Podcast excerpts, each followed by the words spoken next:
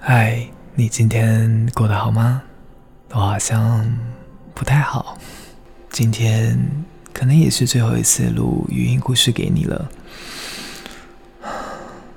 不知道你有没有发现，每一次的语音故事里面，每七天为一个单位，我会点一首歌给你。今天刚好也轮到第七天了。我找了一首歌，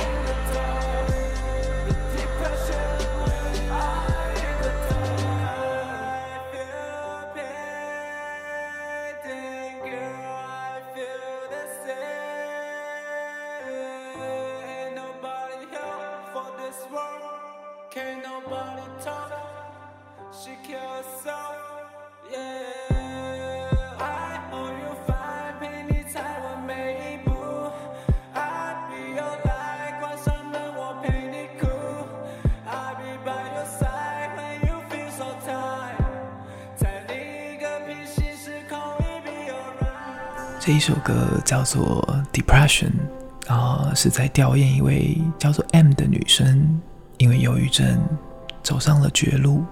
我听着这首歌的时候，内心觉得很沉重，但也唤起了某种程度上的共鸣。这九十一天里来，我每天都坚持着录语音故事给你。我想要。做到一种承诺跟陪伴的感觉，可能你会觉得听每天语音是一件很舒压、很轻松、很愉快的过程。一开始我也是这样觉得的，但到了创作的后期，它带给了我好大好大的压力哦。从承诺变成了一种负担，我开始。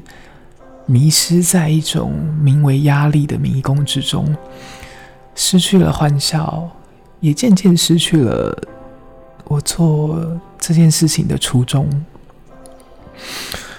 我很想要再开开心心的录一个故事，和你分享我经历过的点点滴滴。但我现在每天打开录音软体之后，我只能放空望着界面。半小时，一小时，我看着十二点的压力越来越接近，我完全生不出任何东西。我想，可能我也遇到了江郎才尽的状况吧。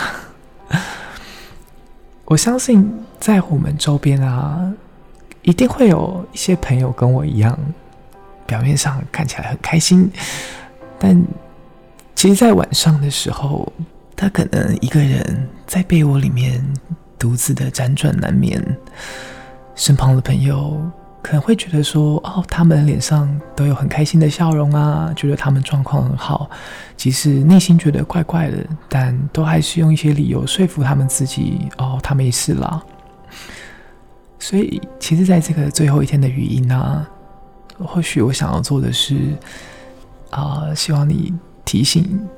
关心一下身旁的一些朋友，不要让你的思考掩盖了你的直觉。